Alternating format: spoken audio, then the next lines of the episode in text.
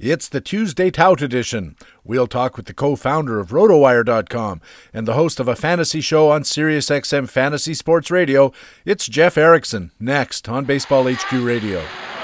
Here's the pitch by Downing. Swinging. There's a drive into left center field. That ball is going to be out of here. It's gone. It's 7:15. There's a new home run champion of all time, and it's Henry Aaron. The fireworks are going. Learn to play the winner's way, cause Baseball HQ Radio starts right now. And here's your host from BaseballHQ.com, columnist Patrick Davitt. And welcome to Baseball HQ Radio for Tuesday, May the 20th. It's show number 35 of the 2014 fantasy baseball season. I'm Patrick Davitt, your host, and we'll be talking with the co founder of RotoWire.com and the host of a fine fantasy show on SiriusXM Fantasy Sports Radio. Jeff Erickson will talk about coping with injuries, making trades, managing bullpens, as well as looking at some facts and flukes and much more. We'll also have these commentaries from the experts at BaseballHQ.com, the best fantasy baseball website in the business. In our Metric Minute, analyst Ryan Bloomfield talks about ground ball, line drive, and fly ball rates for pitchers. And in our Minor League Minute, BaseballHQ.com prospects analyst Rob Gordon talks about Texas third base prospect Joey Gallo. It's another big show. Thanks for joining us on the Tuesday Tout edition of Baseball HQ Radio. Hey, what do you say? We gotta talk some baseball.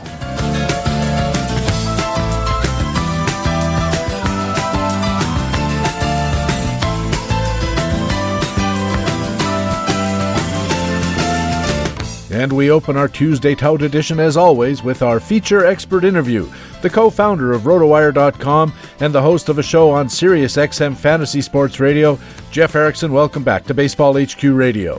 Always glad to be here, Patrick. Uh, how are you doing? I'm doing fine. Uh, my teams are not doing so fine, and I'll start off by asking you how yours are doing, especially in your experts leagues. Well, it's always uh, difficult because I, I have 12 roto teams, so uh, it's uh, you know it's always a loaded question. But on the most part, pretty good actually. Uh, second place in tout, uh, second place in XFL. I think my mixed league LABR I think is in third, so pretty good. Uh, NFBC is on the rise. I've got three entries there. One draft champions that's actually winning its league. Uh, third and fifth, I think, in the other two. So all, all around pretty good so far. Do you play in the NFBC main event? I do. That's the one that's uh, in fifth place right now in my individual league. And, and I'm about one, about about 200 overall. So just okay. I got off to a pretty slow start. The last two or three weeks have been a lot better. Made a big surge on uh, Tuesday. And uh, there's what about 600 teams in the overall this year? There are in the main. Uh, there are more than uh, there are like there are fewer than that. There's uh, 425 five, I think. I'll tell you exactly. 420. Okay, so you're in the middle of the pack, but it's it's generally at this time of year a pretty tight pack, is it not? Yeah, uh, you start to see some separation already. You know, some people get off these great jumps. Um, two years ago, I had a really strong team. I think I was uh, third overall by the All Star break before it faded. But uh, yeah, so fades and rushes can still. There's plenty of time for that to happen, just like our regular leagues. You said you're uh, 12 roto teams overall. How, uh, any of them home teams, like amateur type uh, events? Oh yeah, uh, I've got three home leagues. Uh, one, the, the one that started, it's called Amiki, the one that started RotoWire slash Roto News back in the day. Typically, I do pretty well. It's old school though. It's AL only four by four, uh, and I don't. I, I have an atypical team, and it's not so good. I, I don't like its results so far. So I, I got to go back to what was doing, back to the fundamentals there.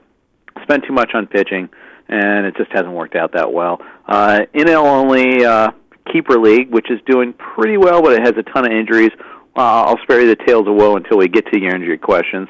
Uh, and then um, uh, another one which I picked up about three years ago because I needed a live draft, and that one's that one's my fun league. That's the one where I took the chance on Tanaka, took the chance on Jose Abreu, Giancarlo Stanton, Tulo. It's it's it's a fun team. Wow, if you've got all four of those guys, that must be a fun team. Are you running away with that league? I'm doing well in that one. I've got a pretty healthy cushion. It's my biggest lead so far. You mentioned injuries, Jeff, and they certainly have been horrendous this year. Just the other day, the sad news Jose Fernandez is on the uh, DL and headed for Tommy John surgery, so he may not be back till the middle of next year at best, and that's that's terrible news. What's the top horror story you have among your teams? Well, we all get ours eventually. Uh, and, you know, injury stories are almost like bad beat stories. But that NL only home home league, uh, I, I'm the defending champion. That one, we had our keeper deadline a day after the keeper deadline. I lost Kris Medlen, and then I think a, a day later than after that, uh, Aroldis Chapman got hit by the line drive. Oh. I had Dillon Gee in that one, Bobby Parnell. Um, all my closers seem to get hurt now. And Aramis Ramirez, Jay Bruce, Michael Cuddyer, uh, even Carlos Gomez getting suspended. So it's just every day, you know, Chase Headley's gotten hurt in that one.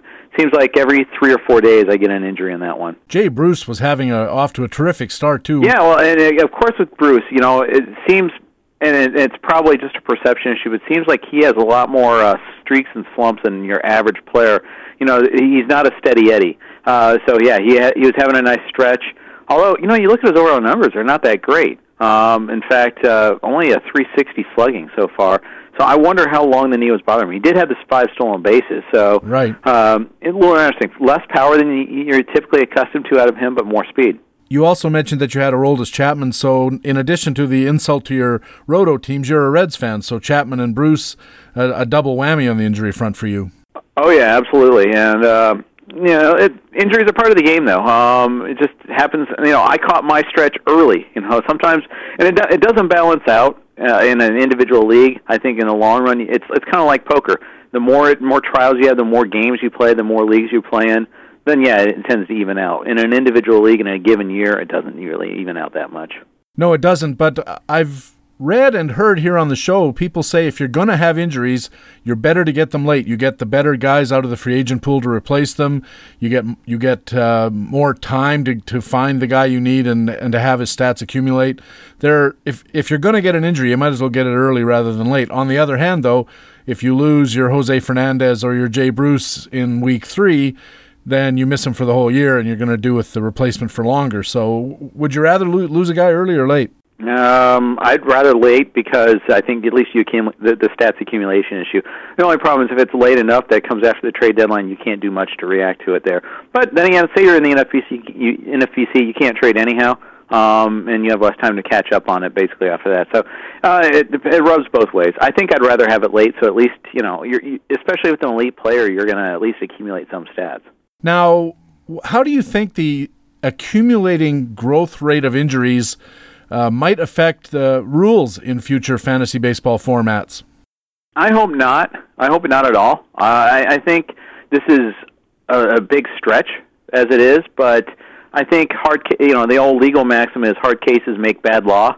I think uh, you know hard stretches here make bad rotisserie law. I'd, I'd rather not, uh, you know, adjust the game over this stretch here just because we, we've had a big straight, spate of injuries. I'd like to see it go uh, be uh, measured more as a continuing trend over a ser- like over a decade before we you know you know legislate different rules. I think uh, sometimes I think we overreact just because something needs to be done right now. Uh, but really, it's just you got to write it out. Yeah, I've I've heard various explanations of, of why the especially the commercial operators might be looking at ways that they can address the injury issue because nobody wants to put up money to play in a league and then have their season scuppered by a by a really bad injury so that there's an incentive to the uh, commercial operators who want people to stay and come back to allow them to make changes where or to relax the rules in some way so that injuries aren't so devastating. Have you heard of that or, or thought about that? I'll give you an example. The NFBC, there's been a push here and there to try to encourage them to create a DL spot, and I can see the rationale for it. Um, and in any given year, the luck does not balance out, and so maybe uh, you know a team that's got uh, that is loaded with injuries, they can have a DL spot or two. Maybe that eases the pressure a little bit. But when you do start doing that, and I, I've actually been in favor of that at times, but the more I think about it, sometimes the, the negative to doing that is it it really takes away from the free agent pool. If everyone is uh, taking 30 guys out of the pool without re- putting someone back in, then more often than not, then there's just less to bid on. It's less of a playable game.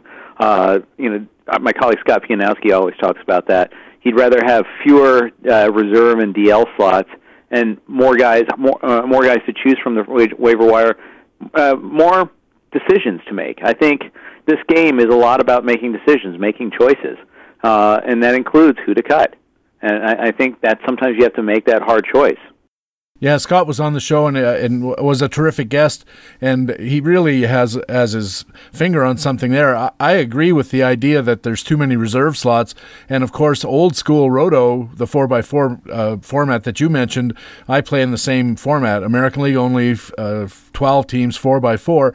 And we are have always stuck with the old rule: there is no reserve list, but you do have a DL DL, unlimited DL slots if you lose players to injury because you're not really taking them out of the pool. They're out of the pool because they're hurt. And uh, what would be your argument for or against the idea that we don't, we shouldn't have reserve slots at all and just have DL slots? Well, I mean, in one way, it's a pure game when you have no reserve slots. That means you can't stream at all. You know, if a pitcher is starting, if you have a starting pitcher, well, you get his starts or you cut him. That's your choice. Um, the the flip side is, you know, it, and, it, I, and I think maybe you're if you want to stash a minor leaguer, you're waiting for him to get called up, or you want to have a little bit of you know a little bit of depth, then sometimes it, the reserve list is the way to go. Um, my four by four is four reserve slots, but no DLs.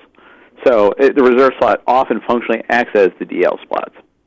Yeah, we have we uh, we don't have the reserve, as I said, but we do have a farm list, so you're not obliged to keep your uh, farm players as part of your reserve list. That's a separate thing, but it's a keeper league too. And I, I gather that your AL only is not a, a keeper league. No, it's a redraft right. league. You noted in a piece at RotoWire.com that you're tired, especially, of losing players to hand injuries and wrist injuries that are caused by diving in the field or on the bases. What do you think major league teams could or should be doing about this? Should they be requiring or at least strongly suggesting the players slide legs first. Your leg muscles are much bigger and more capable of dealing with th- those kind of things than your hand and wrist uh, muscles and bones. Well, it sounds great in theory, but so often it's instinctual for the players. But you know, you just want to drill into them a little bit of common sense. Don't slide in the head first unless you absolutely have to. I mean, I've seen it happen where there's been, you know, times when it when it makes sense. You're avoiding a tag. That's about the only time. Uh, but uh, you know, in the Bryce Harper injury, it happened and he was trying to leg out a triple. Uh, some of that was remember he was being you know castigated for not hustling enough on a ground ball, a ground out to the pitcher earlier. So maybe in his mind he's like, I'm going to hustle all the way, all the time. How he ran through a wall last year. Yeah, he's also you know he's 21 too. I mean, it's it's sometimes the common sense gene hasn't kicked in. I know when I was 21, I didn't have the greatest common sense, and I imagine that happens you know, just because a guy's a professional ball player doesn't mean he's going to have it either. So, uh, you know, I, I, it'd be great to legislate it. You know, for I shouldn't say be great, but I think it'd be great if teams encourage players to be smart about it. But I don't think there's much you can do to kind of enforce it.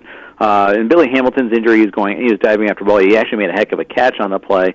I just is more it's just annoying that he didn't even get a plate appearance out of the whole game. Was the first inning of the game came out before he even got a chance to hit.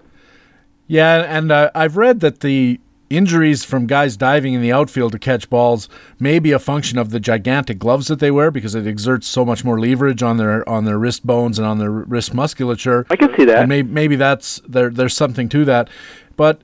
I, am old enough to remember when almost every major league player slid f- uh, feet first, and Pete Rose caused something of a sensation by always sliding uh, head first. And over time, more guys kind of got into that mode.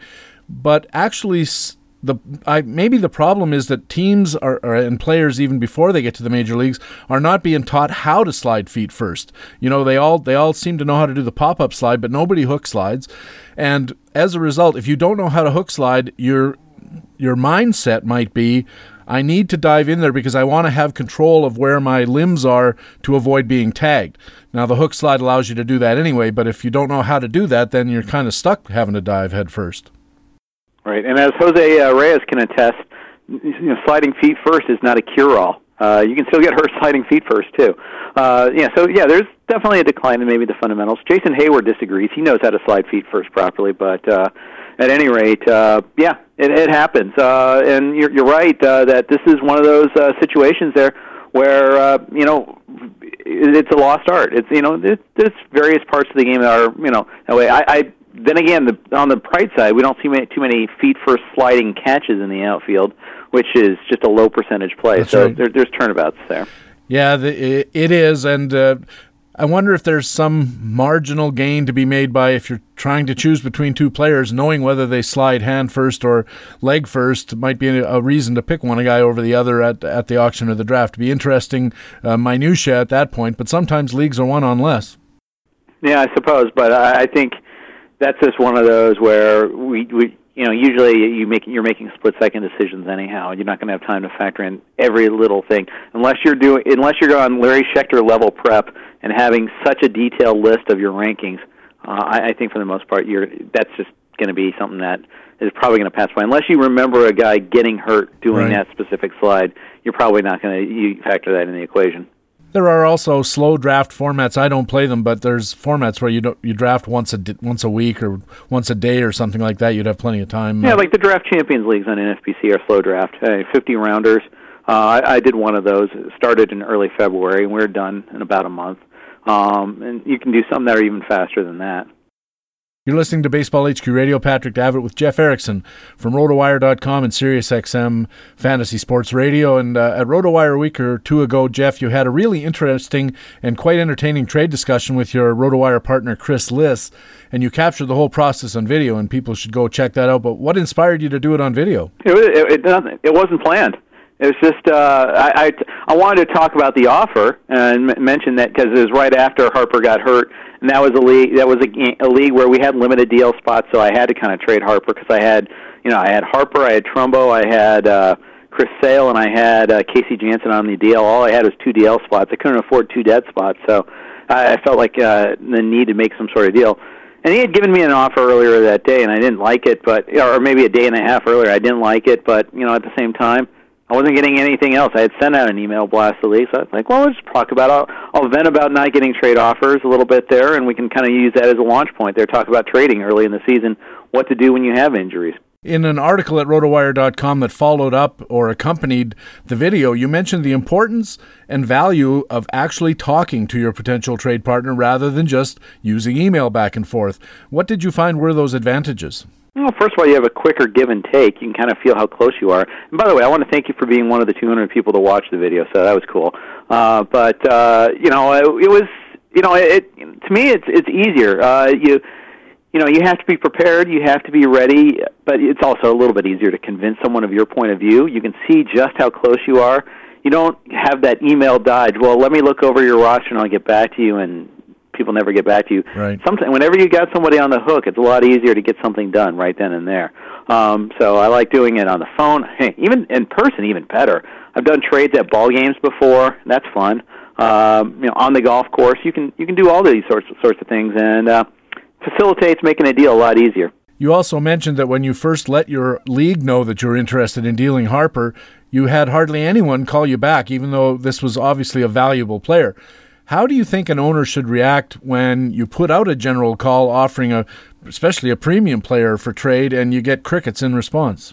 Well, I think it generally shows that often the email blast to the league, the, the message board, isn't the most effective way because a it's impersonal. B uh, you know, you're, waiting on someone else to act. You're you're reacting after that. You're you're losing the initiative, uh, and you're better off is going and looking at teams proposing specific offers and trying to ask you know ask for offers. I'm doing a similar thing in my uh, the RotoWire Staff Keeper League that we have, where I, I won the last two years, but I'm rebuilding this year. All my you know I lost a lot of expiring contracts. Guys got more expensive. You know, funny how not having Trout, Mike Trout cost three dollars makes it harder to compete. I had to extend him this year, uh, and so you know he's not the he's not a ludicrous bargain anymore. He's just a bar a mere bargain. Uh, but uh, it's funny how that works. But um, you, you need to be more proactive. You need to go. You know, don't be afraid to make the first offer. I hate it when people preach, "Don't be the one to make the first offer." No, that's a horrible idea. Uh, first of all, you're losing the opportunity to frame the discussion. Secondly, um, you're just you're just losing time. You're missing out on the opportunity. You, you know, you need if you want to force the action, and you don't want to waste other people's time. You give them an offer. Nothing's worse than like, uh, you know, I, I sent out this hey, Max Scherzer's in play e- email, and you know, I told I said I'm looking for keeper upside. I'm looking for this, either top 25 prospect for this. He goes, and so and so he goes, take a look at my roster, see which players you think qualify. No, just make me an offer. Just start the conversation. Don't make you know you know respect other people's time. So you should be willing to go ahead and make that first offer yourself. So you know that's what I'm going to do, and I'll set the framework for that offer. And that's one of the things that Chris Liss is really good at doing is he always starts with an offer.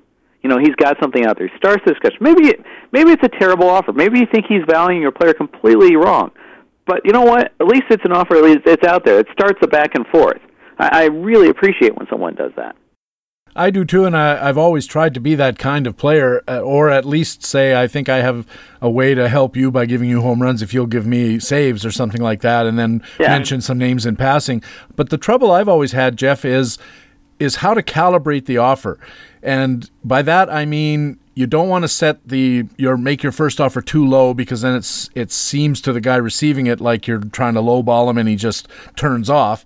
And at the same time you don't want to make the uh, the highest level offer you could because he might just accept. And then you know I guess you wouldn't want to set it higher than you would be willing to accept but you want to try to find that sweet spot where your first offer is not necessarily going to be the offer that works. I guess if it does that's all right though yeah but see then you run the risk of annoying people when you always don't come with your best offer I'd rather just you know you know, you know, have what you'd accept, have what you want in mind before you start the whole process if you're going to have, uh, you know, you know, you you shouldn't start with somewhere you know the person your trade partner is going to reject it because you don't want to you don't want to waste the person's time. You don't you don't want to insult them. You want to be able to have other trades down the line.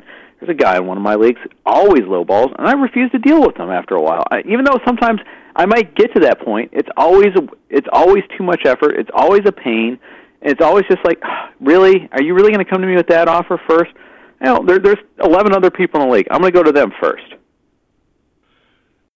Yeah, I I, under, I understand that, and it's part of the difficulty in it. A big part of it is understanding how the reaction is going to play with the person you're dealing with, and everybody's different in your league. There are some people who take that low ball offer and they know it's the start of a negotiation, and sometimes they look forward to that part of it. You know, they want to negotiate; it's part of the fun. But other guys, maybe they're a little busier outside the the league, or they have other things on the go, or they just don't like negotiating very much. Some people don't, and so if you come in low, they just think to hell with you, as you said, especially if you're especially if you're known for, for, for doing that, as your trade guy in your league was. So it, it really is a kind of a um, an, an, intricate ballet between you, your own thoughts, and what the other guy is doing and thinking as well. You know, d- different strokes for different folks. I get that. Um, realize, at least with dealing with me, I play in a lot of leagues. I don't have a lot of time. Let's get right to it. Give, give me give me an offer that I might be willing to accept. You know, don't don't make me have like four different offers and counter offers down the stretch. Boy, you said it. If if somebody said to me, "What's the in a single sentence describe how to open a trade negotiation?" I would say make an offer that is at least justifiable and and could make sense for the recipient, so that he at least has to look at it and it starts him thinking and and uh, right and if I was asked to do it in a long sentence, that was a very long sentence. uh, I've been asking guests about the rapid growth of daily and monthly games, uh, Jeff, and I saw at rotowire.com that some of your readers are actually bothered by the focus on those games, not just by your site, but the focus in general. How do you think the balance of games is going to evolve over the next few years between the more traditional season long formats and these new shorter run games? Perceived focus on, on daily. We've added to our existing coverage. That's the thing kind of drives me a little bit crazy, Patrick, is it's not like it's displa- daily's displacing anything. Right. At least on the site. We're just adding additional coverage. Maybe it takes up a little headline space. Okay, fine.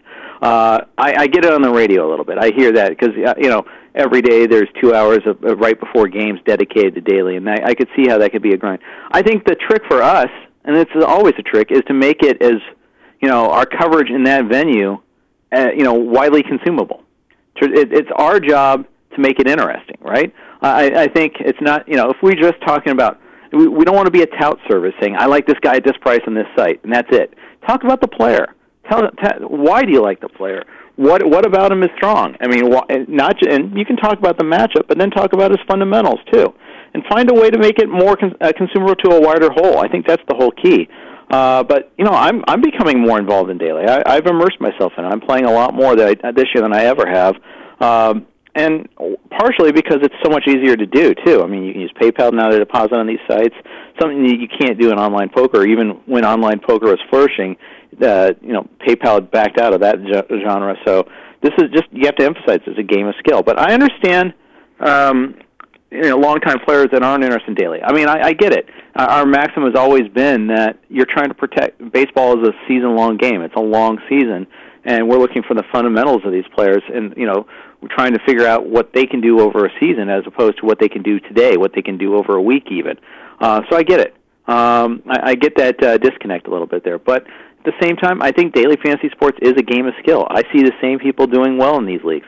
I think there's a lot of parallels between fantasy and poker, and uh, we try to make those analogies on the air all the time. But I, I think that it, it is truly a game of skill, and fantasy is about is always about two things: it's knowing the player pool and then knowing the game. And daily, and daily is a part of that knowing the game part.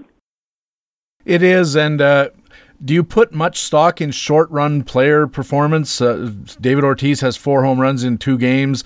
Do you do you kind of upgrade him for his next game, or is that is it all just too short run to consider, and you have to play the fundamentals every single time? He pounded two bad Twins pitchers, is one the way I look at it. There, um, you know, I, I think that uh, you know you do, and I think the one thing is we always talk about buy low, sell high in a fantasy context. It's in experience in, in leagues that where you are full of experienced players, it's hard to pull off the buy low, sell sell high trade. Yeah. It can be done at its extremes, but at the same time, it, it's hard because everybody is, pre, uh, is is taught that. So you weren't going to buy low on David Ortiz in a season long league, but you could in daily.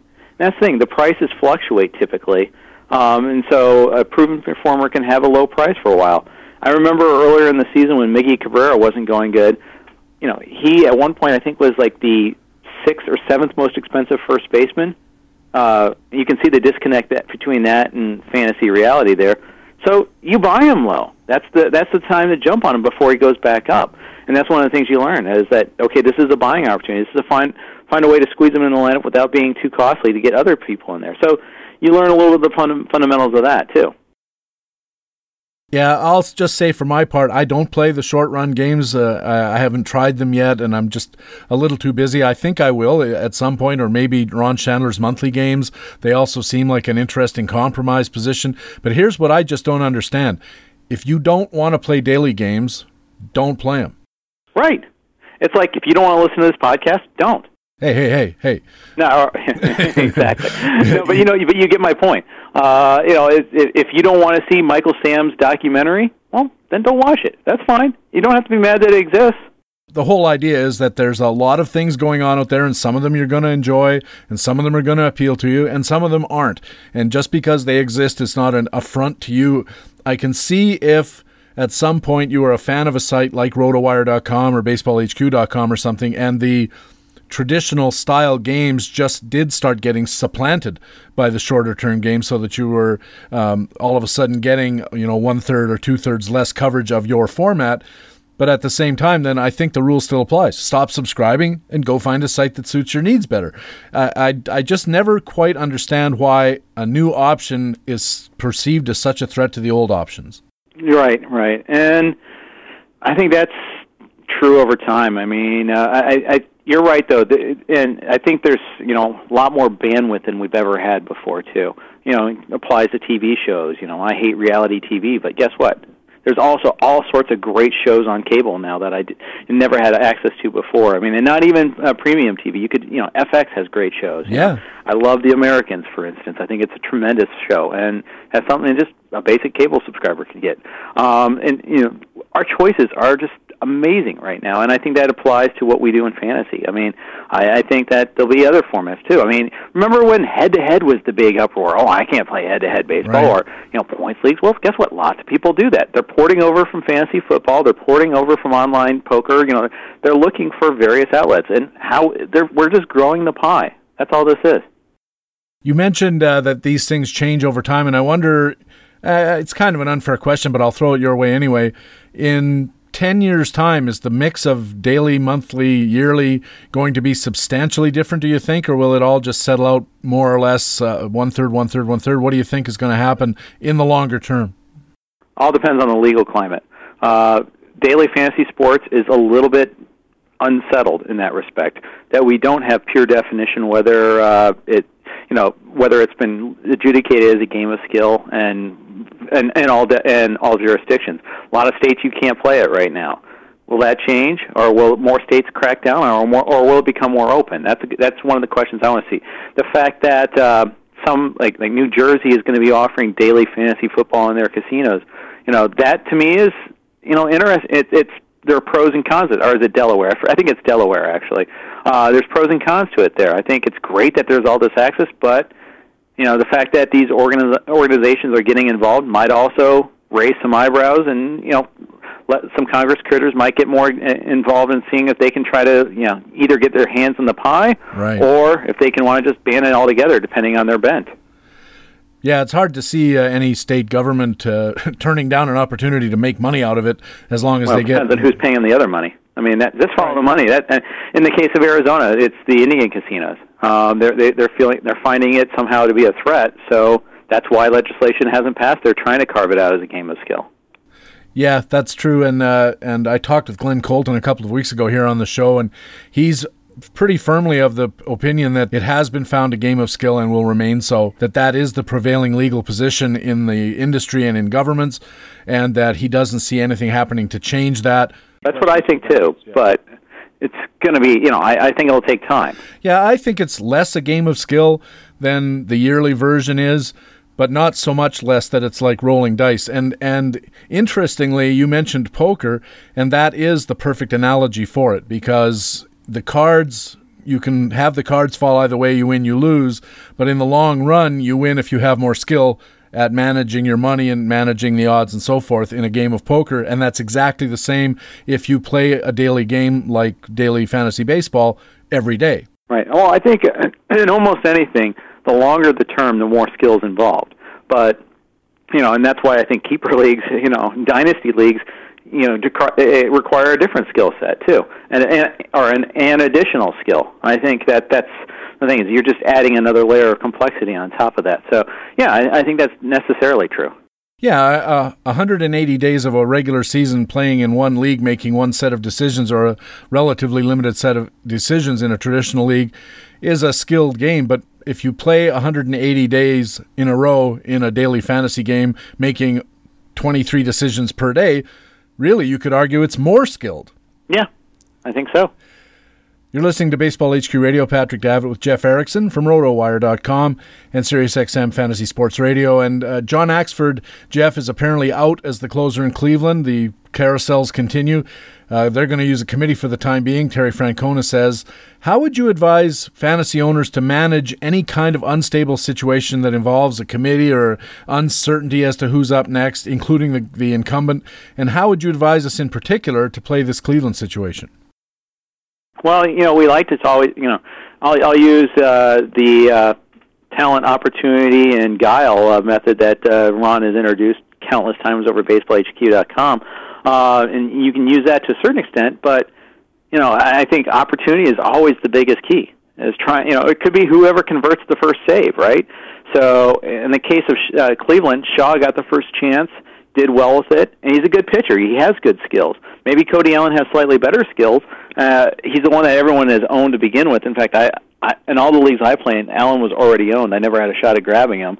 Uh, Shaw was available in a few, so I took a shot at him uh, because sometimes you just have to take a chance uh, and hope that the opportunity holds for a guy, especially when you know it's not like he is uh, taking in uh, bringing in a pretty awful skill set to begin with. But uh, you know, I, I so in this particular case, I'll take the shot on uh, Shaw if I need the saves. Uh, other other bullpens maybe not as much. I, I know, you, like you were on to ask about the White Sox as well, and sometimes it's okay to ignore a team situation too. If you find that they're all flawed, maybe and maybe it's just not worth it to chase them, especially if they're going to spread those saves over a number of teams. Maybe the White Sox are the best example of that. Say, bring in Houston or bring in the Mets. Maybe it's not worth chasing away, you know, using a third of your fab money or a quarter of your fab money chasing various closers on that team. I know a lot of money has been spent on the Mets bullpen, and we have no clear definition still, six weeks into the season. I did grab Matt Lindstrom in Tout Wars because I needed saves pretty desperately, and I gambled on Lindstrom because he just seemed like the front runner, and and it was totally that that was a decision, as you mentioned, that was totally based on opportunity. They gave him the ball, and I thought, well, you know, if he runs with it and and does okay, maybe he picks up some saves. I think he's got me five so far, which is not bad. I, I didn't spend that much of fab on him because I thought, well, here's a one of those situations where nobody's going to bid very heavily on him because he really isn't that good, you know. Right. But but at some point, if the guy is standing there on the mound in the ninth inning, you got to say, here's a guy who can help me even in the limited way of, of a guy who just gets saves despite so-so skills and so-so other results. Right, and plus he has an utter. They have an utter lack of viable alternatives right now. Right. Uh, Nate Jones on the 60-day DL. I, I think you might have mentioned Frank Francisco, but really, uh, we saw the the rocket shots he was giving off to Brandon Moss the other day. Uh, I don't think anyone really considers him a viable threat at this point in time. Maybe later because he's got the experience. Uh, but there's no one really in that bullpen that scares me. So if you you know you should be okay. Might not be a lot of uh, safe situations to begin with. Maybe Nate Jones when he comes back is some might might be a threat, but maybe they move Paulino back into the bullpen where he probably is better off. Right. You know, these are things that maybe could ha- happen down the line, but right now, you know, he's got medium job security, I think. Yeah, I think the no alternatives is also something that gets uh, underappreciated as far as that kind of decision making goes. It's quite a lot different, for instance, that when Jim Johnson lost his role, and you look at that Oakland bullpen, and there was like five guys that that you said have the skills or uh, have the talent to do the job. The only question is going to be the opportunity, and then they, they roll it around and roll it around, and you you really can't spend like twenty five percent of your fab on any of them because any of them could gain the role or lose it with one bad outing. Yeah, we're on our second revolution in Oakland too. We've gone through full circle once, and now Johnson's lost again, and it might be Doolittle again, and. uh you know, Doolittle's been fabbed, dropped, and fabbed back again now into AL Tout Wars. So that's where we're at with him. Um, at the end of the day, he's got the best skills of that group, though, too. So I, you know, I still like him. The best handedness works against him a little bit. He had one horrific outing in Houston where it was a little unlucky, some dribs and drabs in that outing.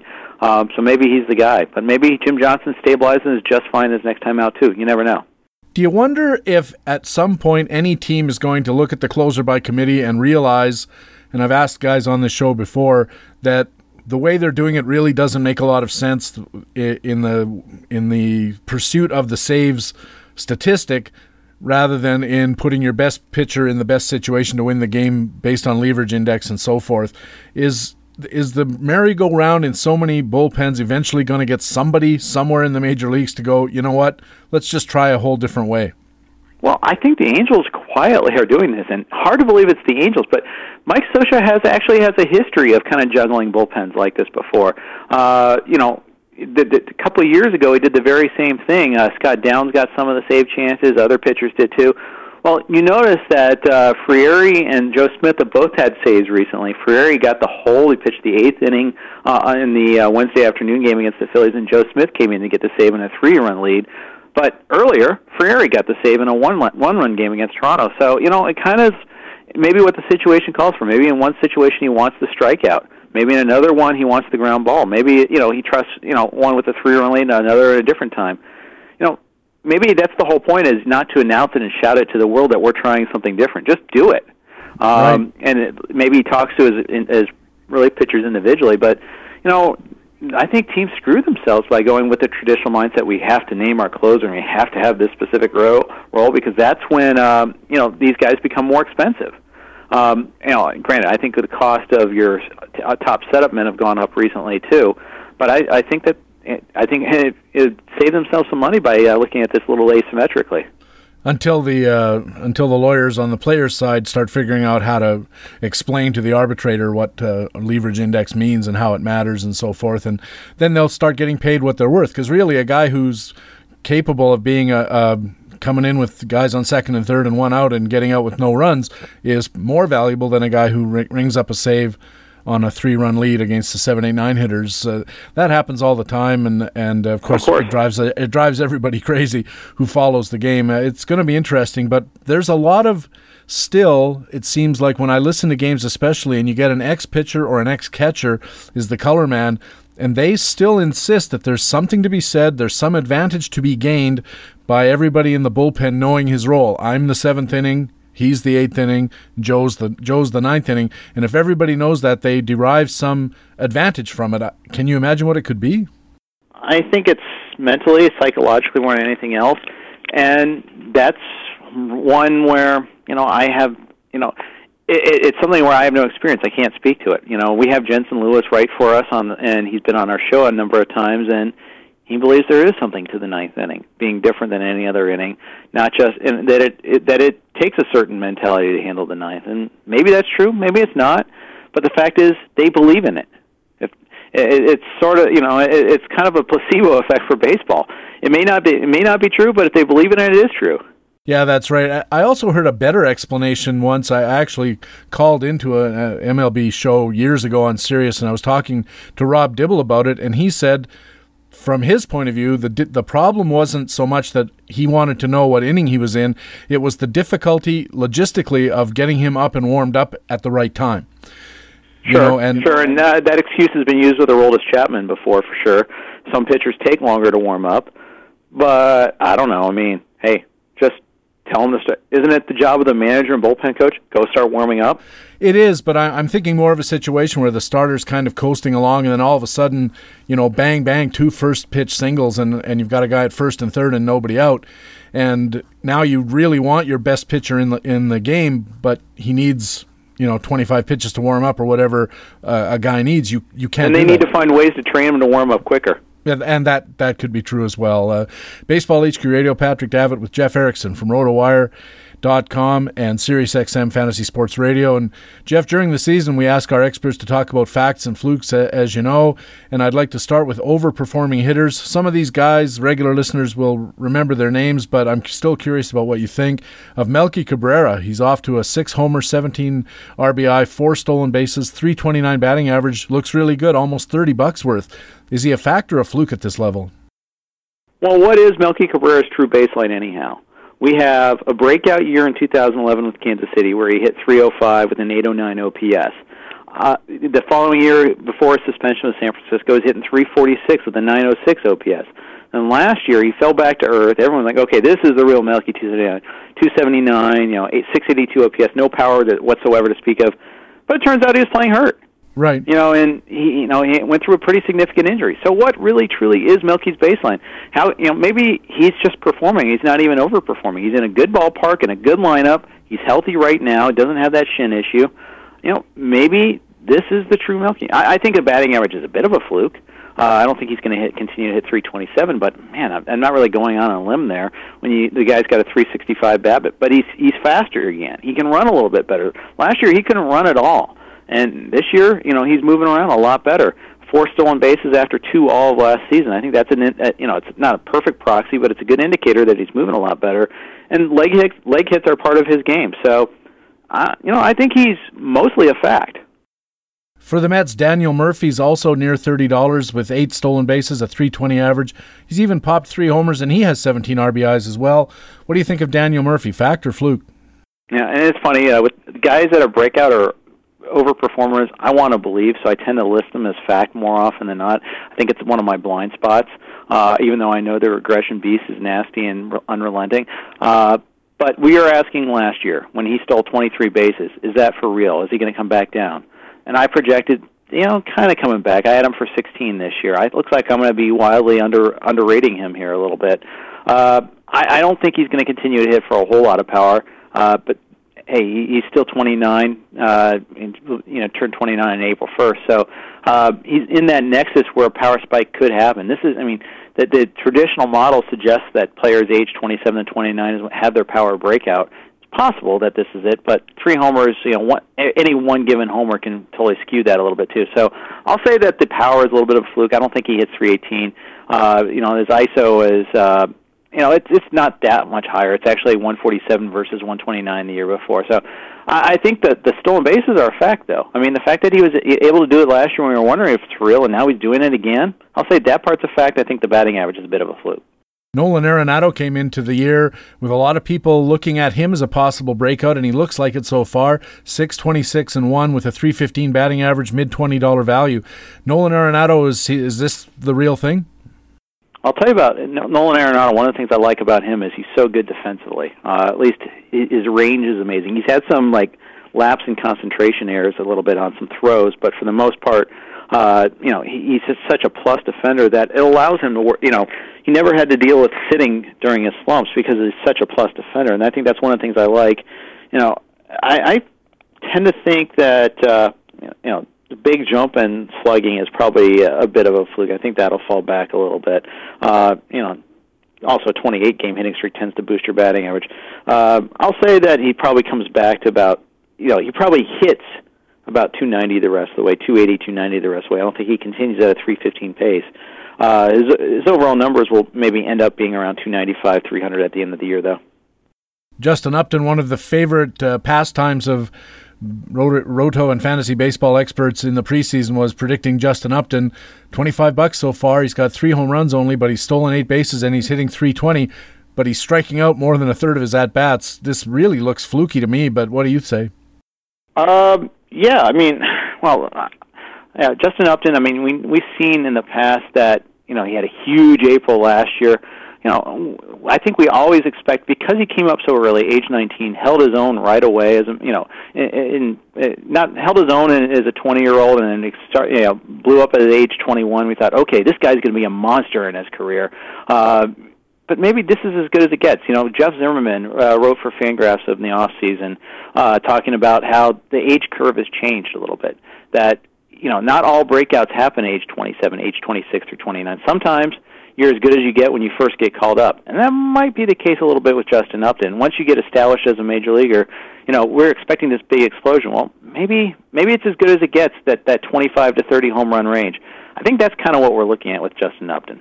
Switching over to underperforming hitters, Zach Cozart, um, one home run. He's hitting 190. He's minus 12 bucks. Uh, he doesn't look like any kind of player. Is he a factor, or a fluke at this terrible level? Uh, now you're picking on me as a Reds fan. I'm a Reds fan. Yeah, I know. Um, I, you know, I, I think he's ill suited to be a two hitter. I think he's ill suited to be an eight hitter because he's not that patient. He doesn't see that many pitches, um, and I, I think that it's it's coming back to haunt him a little bit. So, I think his struggles are a fact. I, I was wrong earlier. I was kind of high on him, maybe having a little bit of a power, maybe not being stuck in that number two role, uh, and having the well, not being stuck there. It's a good role to have, but you know, having that mindset that I have to be a certain type of hitter. Well, I don't think it works for him, and I, I don't know. I'm kind of getting nervous about him. I have him in a couple spots, and I'm not happy about it. Daniel Descalso is uh, also at minus 12 bucks. He's hitting uh, 175 got a couple of RBIs in a bag and uh, really just doesn't look good at all. And he's he's never been a tremendous fantasy contributor, but this is a really uh, setting a new low. Is he just this bad? Yeah, he, you know he's not. He's not playing on a regular basis. He'll have good moments and bad moments. That's what happens with uh, you guys that are utility players, though. Too, you know, the the skew, it, the sample is skewed quite a bit because you're not playing regularly. Uh, now Kolten Wong is back with the team too, so the chances for him playing are, are dropping even farther it's going to take an injury to Peralta for him to play a lot. So, you know, not that you're relying on him, but uh, he'll he'll be better than this. Manny Machado came back, and uh, Baltimore Orioles fans and his owners in fantasy leagues breathed a sigh of relief. But through 50 plate appearances, he has one home run, a solo, no other RBIs. He's hitting under 200. Now, he's coming back from knee surgery, and knee surgery can sometimes affect power as well as foot speed on the bases. So, the bags, you understand, is the power also a concern because of the knee surgery? And how confident are you of Manny Machado? Remember when Joey Votto came back from his knee injury? A whole half of the season was uh, way underperforming in terms of power.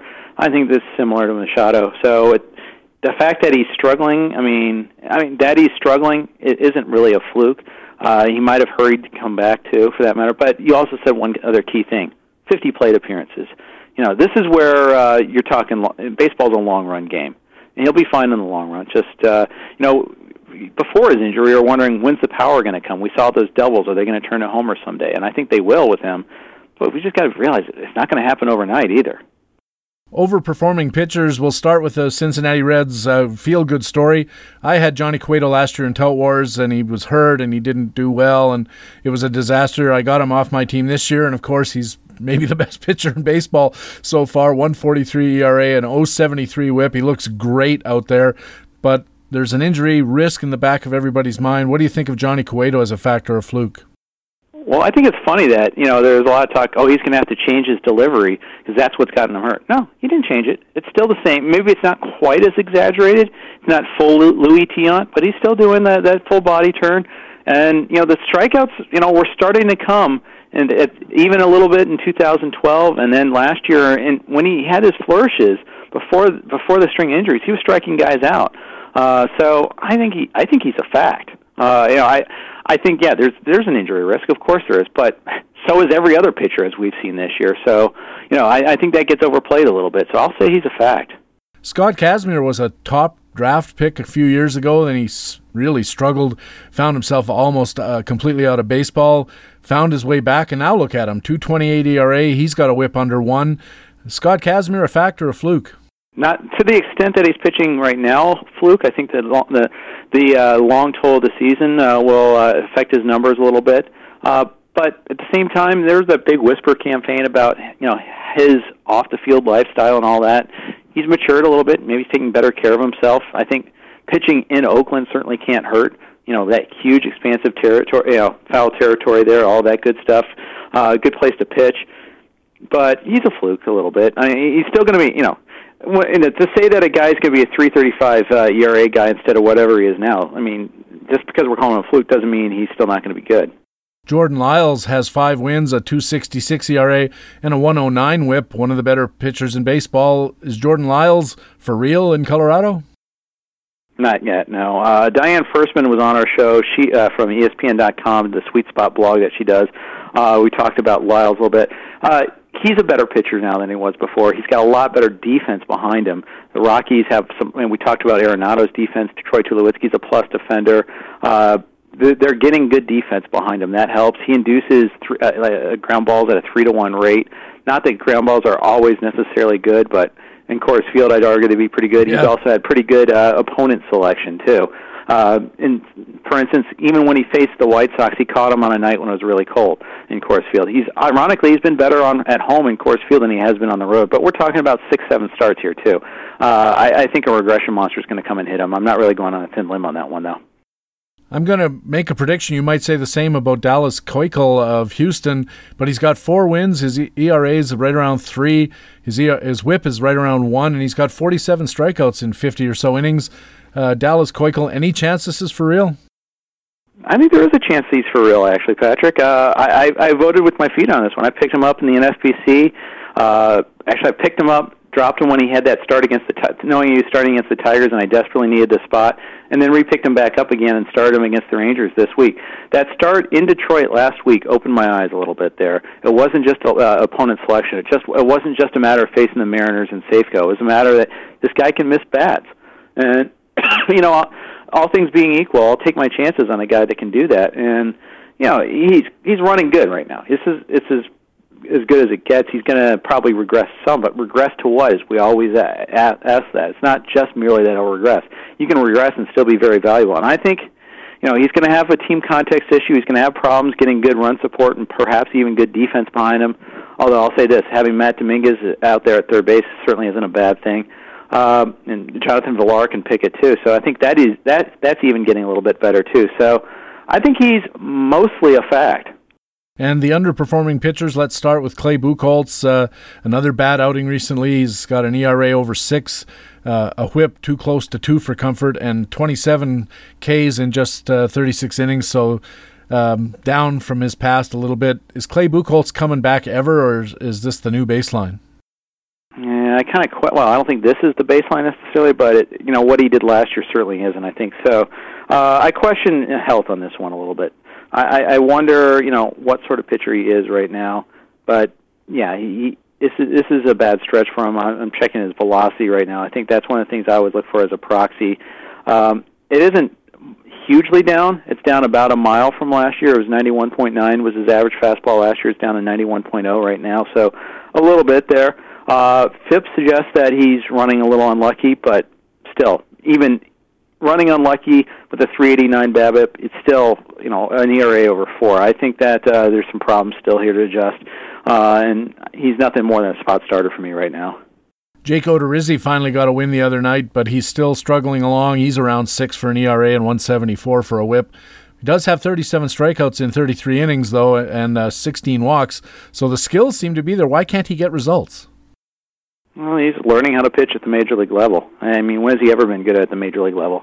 Uh, he's had his little pockets, you know, like the start against the Mariners on Wednesday. But at, at the same token, uh, it seems like the Mariners are our go-to stream opponent, by the way, uh, especially in Safeco. But uh, I, I would su- suggest that uh, you know, a guy, you know, both him and Buchholz pitching in the AL East with less than dominant stuff. Uh, I'll pass. Let somebody else take that chance on when he's going to be good. Even in an AL only league, I think I can do better. Cole Hamels is striking out a batter per inning. Uh, another guy who had a really difficult part year last year seemed to be turning it around, but right now a f- ERA well over five and a whip up around 170 to show for it. Is Cole Hamels really in trouble here? No. Last start, he struck out 10 batters in seven innings. Uh, I, I think this is a last best chance to buy low on him. All right, and uh, it, just finally, we talked about the Houston Astros. George Springer got called up, and I'm curious what you think of him in the short run and in the long run. Love the long run because he like guys that can hit for power and run. Short run, I'm pretty concerned. 40% strikeout rates tend to do that. Uh, you know, I, I think he's going to have a hard time hitting for average. Uh, he'll, he'll get better over time. The strikeout rate will improve some, but you know, you know, he could go Drew Stubbs on us too. It might take him five years. it might take him half a year. We'll see. But uh, you know, the you know, some he's a better prospect than Stubbs ever was, of course. Yeah. But at the same time, we we've seen all along that uh, controlling the strike zone has always been an issue for him. So, exciting player to watch.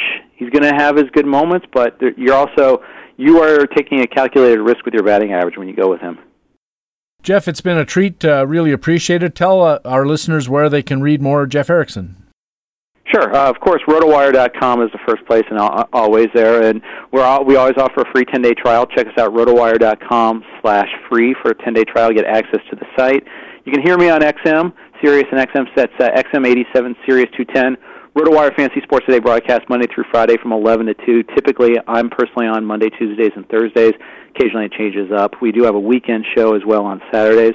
And I'm on Twitter all the time, too. It's the world's greatest uh, sports bar, at Jeff underscore Erickson, E R I C K S O N. All right, Jeff, thanks very much for doing this. I'll try to catch up with you again during the year. Fantastic. Thanks, Patrick.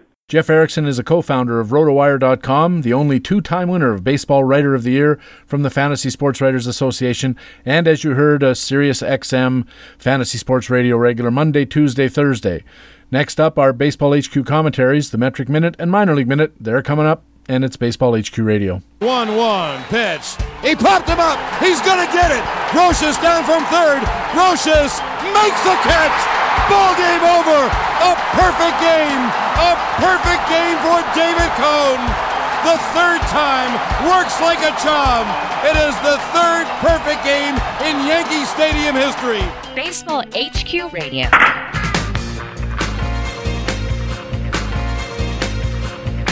And welcome back to Baseball HQ Radio. I'm Patrick Davitt. Be sure to check baseballhq.com right now and in the coming days for these features. Dan Becker looks at possible speed faders in his batter buyer's guide. Stephen Nickrand looks at early pitch mix changes in the starting pitcher buyer's guide. And Facts and Flukes analyst Ryan Bloomfield, also our Metrics Minute commentator, assesses the year to date performance of Jason Heyward, Jordan Zimmermann, and others. Plus, we have all the regular analysis of playing time, buyer's guides, divisional outlooks, and much more.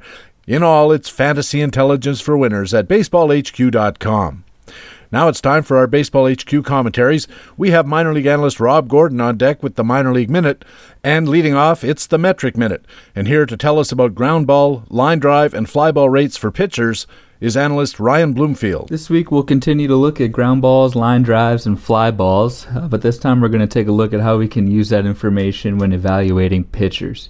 Uh, just like hitters in last week's metric minute, uh, pitchers also set their own ground ball rates, line drive rates, and fly ball rates over time.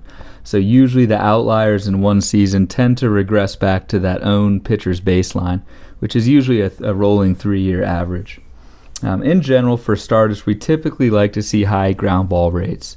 Uh, since grounders can really never become home runs, a pitcher might allow a few more base hits here and there, but that's better than giving up fly balls and home runs that can wreak havoc on that ERA. Just to give you some context, in 2013, the average ground ball weight was 45%, line drives were 20%, and the average fly ball rate across baseball was 35%. A couple uh, hit rates or batting average on balls in play for each one. Ground balls uh, were 28%, so 28% of ground balls ended up becoming hits. Line drives were by far the highest, 72%. So as a pitcher, we obviously want to see that line drive ball or that line drive rate uh, stay low. And fly balls were the lowest. Only 15% of fly balls fell in for hits, but you also have that home run risk with the fly balls. So we typically start labeling guys as ground ball pitchers, uh, quote unquote, once they get above 47, 48% or so. Um, a couple stats about ground balls through through May 17th. There's there were 10 starters with a 55% ground ball rate or higher, uh, with more than 40 innings pitched. This includes guys like Dallas Keuchel at 65%, Tim Hudson at 62%, Sonny Gray's in there at 56%. Out of these 10 starters, six of them have ERAs below 320. So ground ball rate has obviously played a big part in that improvement overall. So when evaluating pitchers, it's always a good idea to take a look at ground ball rate and target those guys that are keeping the ball on the ground and keeping those ERAs down. For Baseball HQ Radio, this is Ryan Bloomfield with BaseballHQ.com. Analyst Ryan Bloomfield writes regularly for BaseballHQ.com and talks about various site metrics and how to use them every Tuesday here at Baseball HQ Radio. Now it's the minor league minute, and with a look at Texas third base prospect Joey Gallo, here's minor league analyst Rob Gordon. In this week's edition of the Minor League Minute, we take a look at the Texas Rangers slugging third baseman Joey Gallo. When the Rangers made Gallo a first round pick in the 2012 draft, they knew that he had outstanding raw power, but scouts and evaluators had serious concerns about his ability to hit for average and make consistent contact. At the plate, Gallo has quick hands and takes a vicious hack, and when he connects, he launches mammoth home runs to all parts of the park. In his pro debut, Gallo hit 22 home runs and 206 at bats, but he also struck out 78 times. 2013 was really more of the same. Gallo smashed 40 home runs and 411 at bats while missing a month of action with a groin strain. But he also hit 251 and struck out 172 times for a contact rate of just 60%. Defensively, he has good hands, a strong throwing arm, and decent lateral movement, and really should be able to stick at third base over the long term. But he still needs to prove that he can hit for average and cut down on his alarming strikeout rate. So far, there have been some signs of progress in 2014. In 146 at bats for High A Myrtle Beach, Gallo is hitting 342 and he's already stroked 18 home runs. He's also drawn 33 walks and has an OPS of 1.254. But there's still plenty of work to be done as Gallo has whiffed 44 times, which is actually an improvement on his career 35% strikeout rate. Given his tremendous raw power, the Rangers will be continue to be patient with Gallo, and for those willing to trade home runs for a volatile batting average, Gallo is definitely worth keeping an eye on. For Baseball HQ Radio, this is Baseball HQ minor league analyst Rob Gordon. Another way BaseballHQ.com subscribers get the winner's edge is with comprehensive coverage of the minor leagues. All season long, Rob Gordon, Jeremy Deloney, Colby Garapi, Chris Mallonee, Nick Richards, Matthew St. Germain, and Brent Hershey have reports and updates on top prospects, organization moves, daily call ups, and everything you need to keep tabs on rising stars. This week, Brent Hershey has an eyeball report on such prospects as Mookie Betts, Christian Binford, and Tommy Stella. BaseballHQ.com's call up reports this week have looked at Yankees right handed starter Jose Ramirez, Cleveland first base prospect Jesus Aguilar, and more. And if you want to check the minor league watch list, it highlights less heralded prospects who nonetheless have a clear path to the majors. Looking right now at Colorado right hander Christian Bergman and Angels right handed reliever Cam Bedrosian, who's been mentioned on this show by Jock Thompson. If you need to know your prospects to stay competitive in your leagues, BaseballHQ.com has you covered. And that's Baseball HQ Radio, our Tuesday Tout edition for May the 20th. Thanks very much for taking the time to download and listen to show number 35 of the 2014 fantasy baseball season. I also want to thank our featured guest expert on this Tuesday Tout show, the co founder of RotoWire.com and host of a fantasy show on SiriusXM Fantasy Sports Radio, Jeff Erickson is one of the great guys in a business full of great guys. I also want to thank our commentators from BaseballHQ.com, the best fantasy baseball website in the business. Analyst Ryan Bloomfield was our Metric Minute commentator, and minor league analyst Rob Gordon had the Minor League Minute. I'm Patrick Davitt. I have a research piece at Baseball HQ right now looking at metrics that combine fastball velocity with other measures to create new predictive metrics for pitchers. And of course, I always hope to see you on the BaseballHQ.com subscriber forums. Please tell your friends about Baseball HQ Radio and take a second to go to iTunes and add to our 4.8 star rating. Also, check out Baseball HQ on Facebook and our Twitter feed at Baseball HQ. You can also feel free to follow my personal Twitter account at Patrick Davitt. Thanks again for listening. We'll be back again Friday with our News and Notes show featuring League Watch news reports, Todd Zola, pitcher matchups, and master notes. And next Tuesday, it'll be another Tuesday Tout edition of the podcast with fantasy baseball intelligence for winners. It is Baseball HQ Radio. So long. Baseball HQ Radio is a weekly free podcast available through iTunes and other podcast aggregators, or directly from baseballhq.com, where we have an archive of past shows as well. Just look for the HQ Radio microphone logo on the right side of the baseballhq.com homepage. Baseball HQ Radio is a production of the USA Today Sports Media Group. The opinions expressed on Baseball HQ Radio are those of the individual speaking and not necessarily those of the USA Today Sports Media Group. The program is produced and edited by Patrick Davitt.